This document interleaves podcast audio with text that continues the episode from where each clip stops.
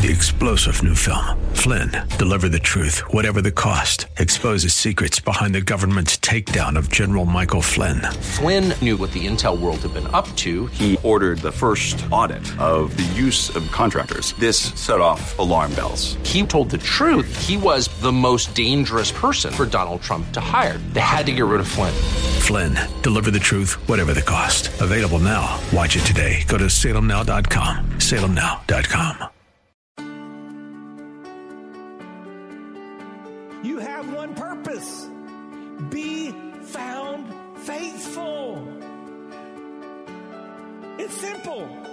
Be found faithful.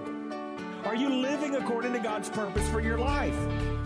Welcome to The Barnabas Effect with Paul Purvis, Senior Pastor of Mission Hill Church, a multicultural, multi generational, multiplying church focused on shining the light and love of Jesus like a city on a hill. You're invited to visit any of the three locations in Temple Terrace and Tampa. For information and locations, visit missionhill.org. That's missionhill.org. Now, with today's message, here's Pastor Paul Purvis. It's 1 Corinthians chapter 4. It's where we're going to find our scripture reading. Hardly a day goes by that I don't pick up my phone and use the app YouVersion to follow along. If you have a phone, you certainly can do that. I want to encourage you though, since we're going to be hanging out in this book of the Bible for several weeks, uh, try to, to get, grab a, a, hard copy of God's Word to bring with you so that you can follow along. I just think it helps you as you dig in and, and keep it there on your lap to see what God's saying, even as we're going to go this morning. Hey, I want you to understand something that I've found to be fact. The older I get, the more I realize one of the greatest pains a person can experience is as a parent to watch your child go through pain. There's nothing like it, whether it's physical pain or emotional pain or, or, spiritual pain. You love them so much, you want to help them. You, you want to overcome that for them. Whether that's pain that comes like it did with the prodigal son as a result of their choices, or, or whether it's simply the consequences of a fallen world. That pain grips the heart of a parent. And that's the context for which the apostle Paul writes this chapter. These words we're about to read, 1 Corinthians chapter 4. He's talking to people that he regarded as his spiritual children. The church at Corinth, he had spent a year and a half investing in them. Many of them had become Christ followers under his tutelage as he shared Jesus with them. Now he had an opportunity to, to challenge them as they were in the midst of this spiritual pain. I want you to remember the theme of this entire letter. It's a simple phrase. Here it is. Your connectivity with God is what forms your identity in Jesus, in Christ. And that's what fuels your activity for Him. And I want us just to take a step back before we do anything else and think about those three areas of our lives and do an evaluation. So first, I, I, want you to think about your connectivity with God. Have you come to that place where you've stepped across the faith line? Some would put it this way. Jesus said, have you been born again? Are you a follower of Jesus Christ?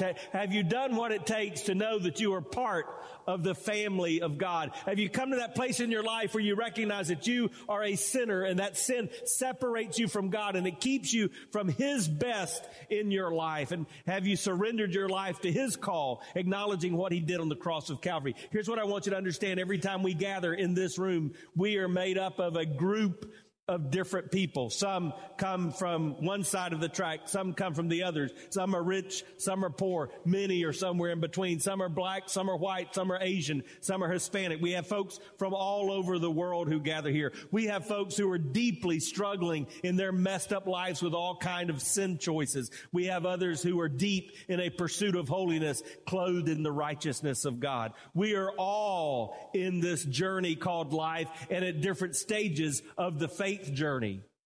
And we all have this in common.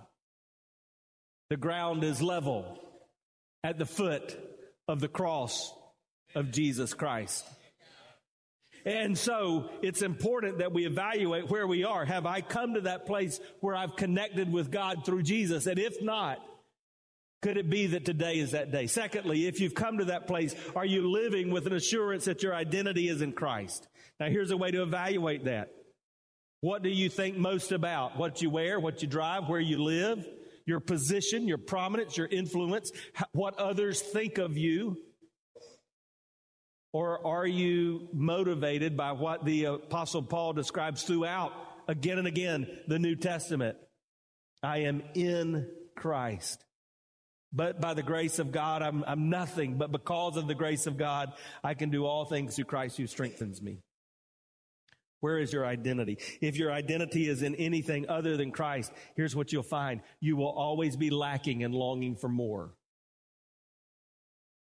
And, and then this is an easy one, isn't it? What about your attitudes and your actions? Do they bring glory to God? So a quick way just to determine this is, is what I'm doing making God smile? Right? Do I bring pleasure to my creator as a result of my life? In chapter 3, Paul had addressed this first challenge for the church at Corinth. Remember, we've titled this My Messed Up Life because he was writing to a group of people who had messed up lives in a messed up world. And part of their messed up life was that they were divided. They had all kinds of camp. One group wanted Paul to be the pastor. One group wanted a guy named Apollos to be the pastor. Another group said, what about Peter? Another group said, what about Jesus? And in chapter three, we find out that all of this stemmed from spiritual unhealth. They were not spiritually healthy. Paul said, I, I wish I could say that you're lost, but I know you're saved. You're not the natural person. And by the way, I, have been in this category I'm about to describe. There have been times it would have been a lot easier if I could have just said, I didn't know Jesus. Because if you don't know Jesus, you're expected to act one way. But Paul said, I couldn't say you're lost. But I also couldn't say you're acting as if you're spiritual, that you're walking in the spiritual. So I'm going to have to just say you're walking in the flesh. You're a carnal person. And what does a carnal person do? They're making decisions based in the flesh. And he says as a result of that, you've got all kinds of problems and it's creating havoc in the church. Don't miss this. Spiritual immaturity is never experienced in a vacuum. Your attitudes and your actions when you're spiritually immature, they always affect other people. And so that's why if you're a Christ follower, you need to start taking this seriously because it's impacting your marriage, it's impacting your family, it's impacting how you work, and it's impacting your church. It's probably impacting your community. It is encircling you. It doesn't take place in a vacuum. And usually it shows up in the, in our relationships. That's what he's talking about here. And it's a great reminder that if we have horizontal relationship problems, what do we need to do? Evaluate how we're doing vertically with God. So in, in chapter four, Paul really is attempting to put this issue to rest. He's addressing these relationship problems kind of once more with a final blow because there's some big things he needs to get to, right? Chapter five, just to whet your appetite for next week, well, he's going to jump right into dealing with this guy who's shacked up with his stepmother in the church.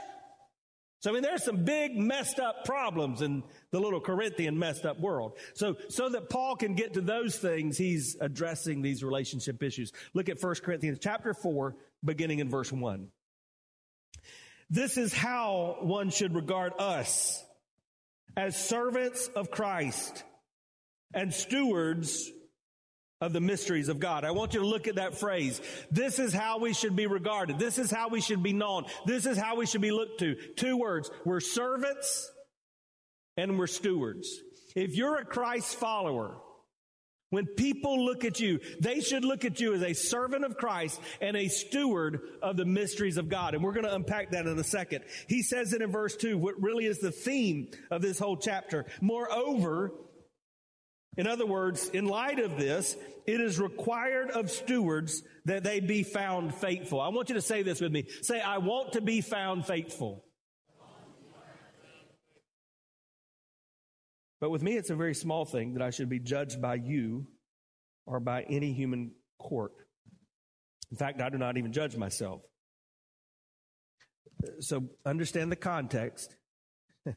They're complaining that's how we know this was a Baptist church. They were complaining about what was taking place.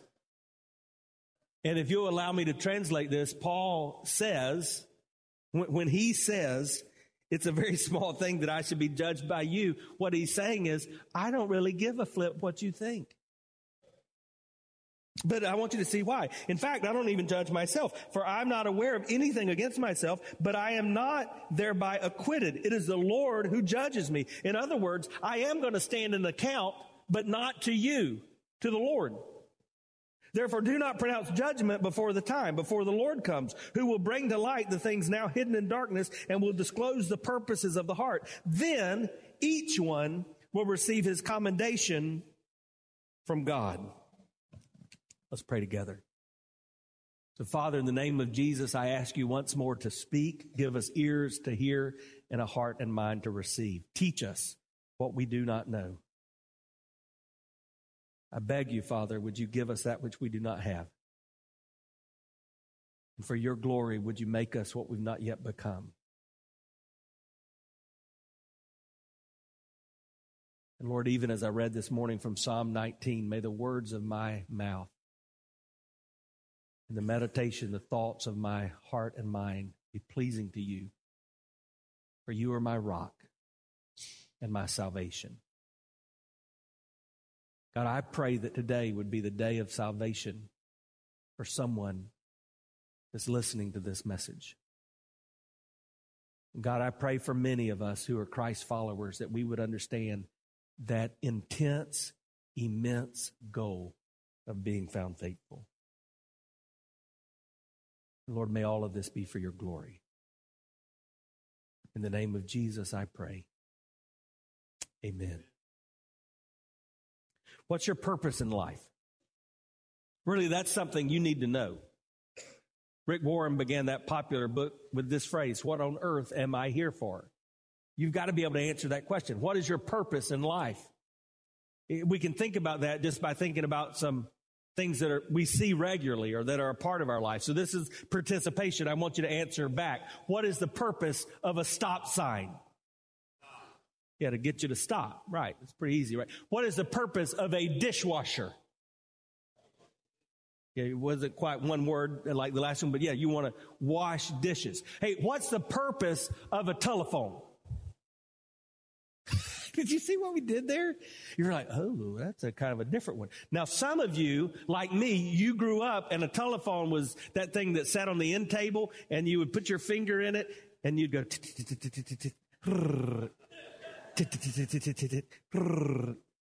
and then when on the old Camden Road we got into the big time, and I don't know, we must have got a raise, or I think Mr. John Melton, who worked for Southern Bell, uh, Bob Bell, he gave us a, a, a touch dial phone.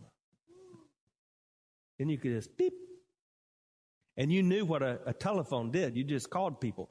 But hey, the purpose of this device is kind of clouded now. I mean, some of you think the purpose of this is just to play games because that's all you do on it.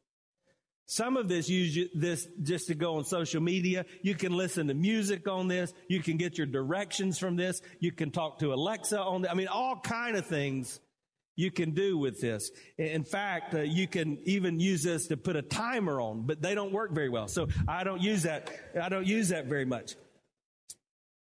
I think when it comes to the purpose of being a, a child of God, some of us have confused the purpose. We've complicated and conflated that which God wants us to be. We've misunderstood the simplicity of what it's all about.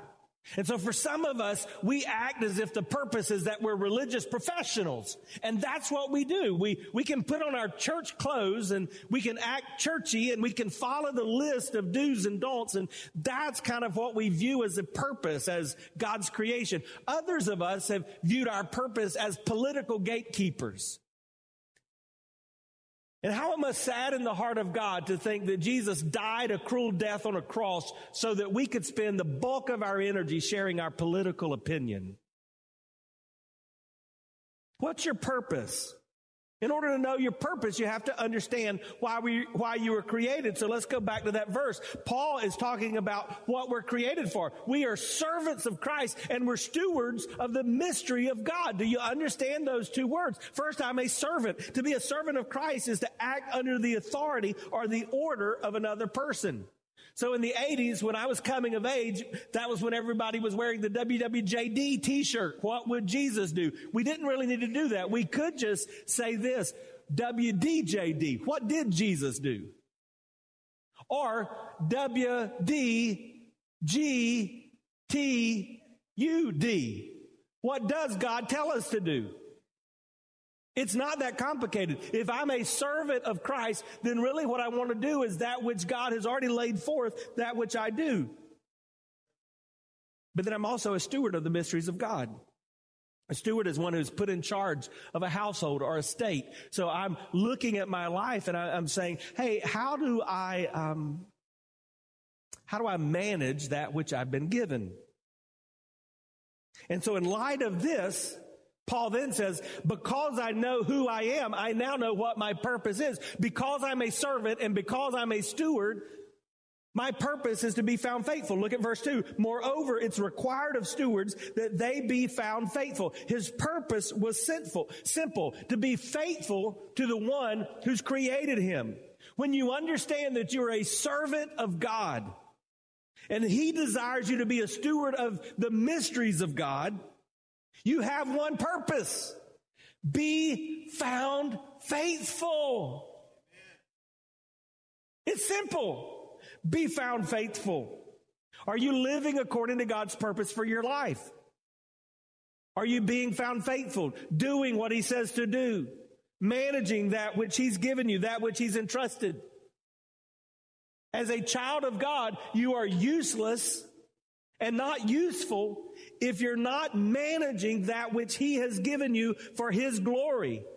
So maybe you need to back up and say, do I understand that everything I have is a gift from God? This is challenging in our American culture because we work so hard to pull ourselves up by the bootstraps. And so we think what we have was given to us by ourselves. Or we expect that what we have should be given to us by the government. But the Bible says that every good and every perfect gift that we have flows down not out of our pockets, but from where? From the Father above. So what we have to ask is, what am I doing with that which I have been given? Hi, I'm Paul Purvis, the lead pastor of Mission Hill Church, right here in Tampa Bay. Thanks for taking the time to listen to today's The Barnabas Effect. It's a ministry intended to encourage, equip, and empower you you may not know this, but this ministry is made possible because of the generosity of listeners like you. We are able to be on the air because listeners like you are gracious and give to this ministry. Would you consider making a gift today? It would be our honor to send you a gift, a resource, as a result of your gift of any size. And you can make that gift by going to missionhill.org and clicking on the banner that says The Barnabas Effect. That will direct you to a simple way that you can give right there online. Thanks again for listening to the Barnabas Effect today. And now we continue with our message. Jesus said this in Luke 12 48 Everyone to whom much was given, of him much will be required. And from him to whom they entrusted much, they will demand the more. You know our problem with this? Is we think that God evaluates on earthly standards. And He does not. He does not view things the way we do. I know we think that because we feel pretty good about ourselves compared to old so and so. You know what I'm talking about? Truthfully, if I were to come up with you and we were put on a lie detector or something like that, I'm, I'm say, "How you doing?" Many of you would say this: "Well, I'm doing pretty good compared to old so and so." To my neighbor, to my coworker, to my relative. And so if we're filling out this list of expectations of religious professionals, if we've got this list of things we're doing, I go to church, and I drop something in the offering plate, and I pray before my meal, man, I'm doing pretty good. But God doesn't evaluate on our standards. The standard for us is perfection.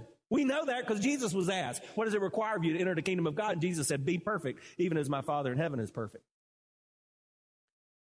A.W. Tozer said, We may as well face it. The whole level of spirituality among us is low.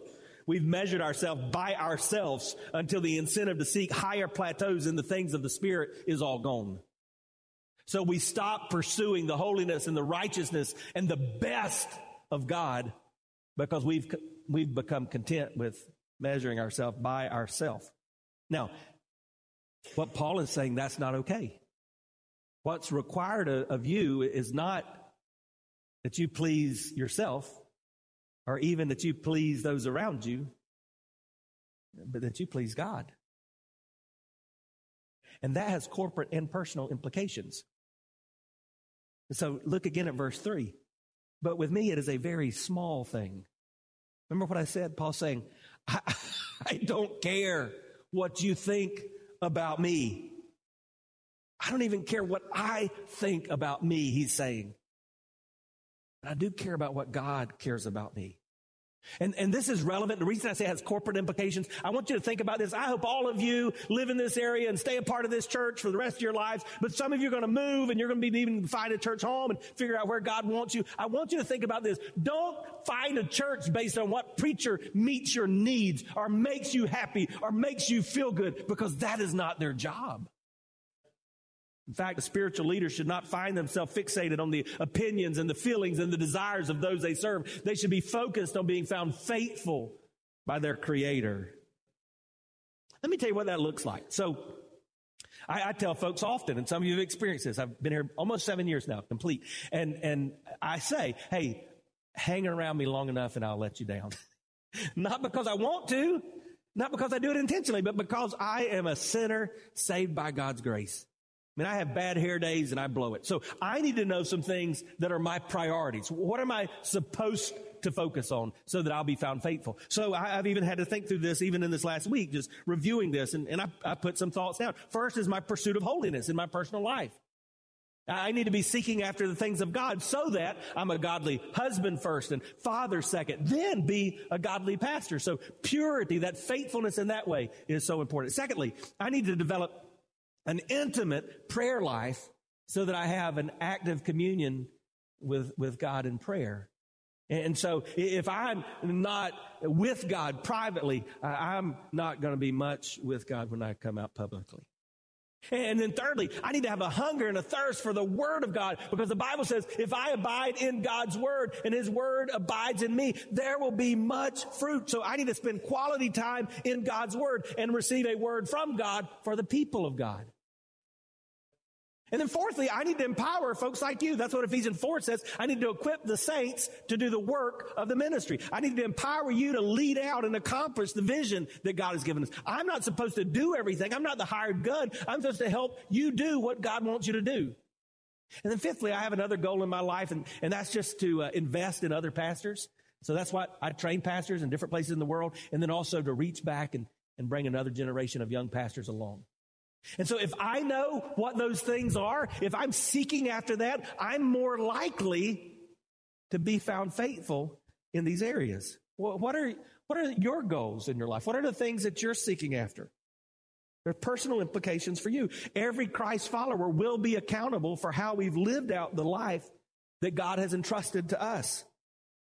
So in verse 5, he says, Therefore do not pronounce judgment before the time, before the Lord comes, who will bring to light the things now hidden in darkness and will disclose the purposes of the heart. Then each one will receive the commendation from the Lord. He said, I don't care what you think. I really don't even care what my, I think because I know I'm not perfect, but I do care what he thinks. Because one day I'm going to stand before him. He's talking about what he describes in 2 Corinthians 5:10, the day for we must all appear before the judgment seat of Christ so that each one may receive what is due for what he has done in the body, whether good or evil. We will stand before that bema, even as followers of Jesus, and we will give account on that day. Now, I believe the big thing God will do for his children on that day is he'll give us rewards for the life that we have lived. You say, well, hey, I'm not worried about that. I don't want any rewards. Well, I just want you to know that Jesus gave up his crown on the cross so that he might give out crowns for you on that day. And what will you do? What we'll all do is, in light of the presence of the holiness of God, we'll take those crowns and go, oh, no. And we'll lay them at the feet of Jesus. But he wants on that day for us to receive those crowns so that he can say, Well done, my good and faithful servant. You've been listening to The Barnabas Effect with Pastor Paul Purvis. The Barnabas Effect is here to provide listeners like you with biblical truth and spiritual encouragement. But it can't be done without your financial support. Go to missionhill.org and click on the Give tab. Your financial support helps us reach those seeking truth about God and themselves. Thank you for giving at missionhill.org. And join us weekdays at 9 a.m. for The Barnabas Effect with Pastor Paul Purvis on Faith Talk AM 570 and 910.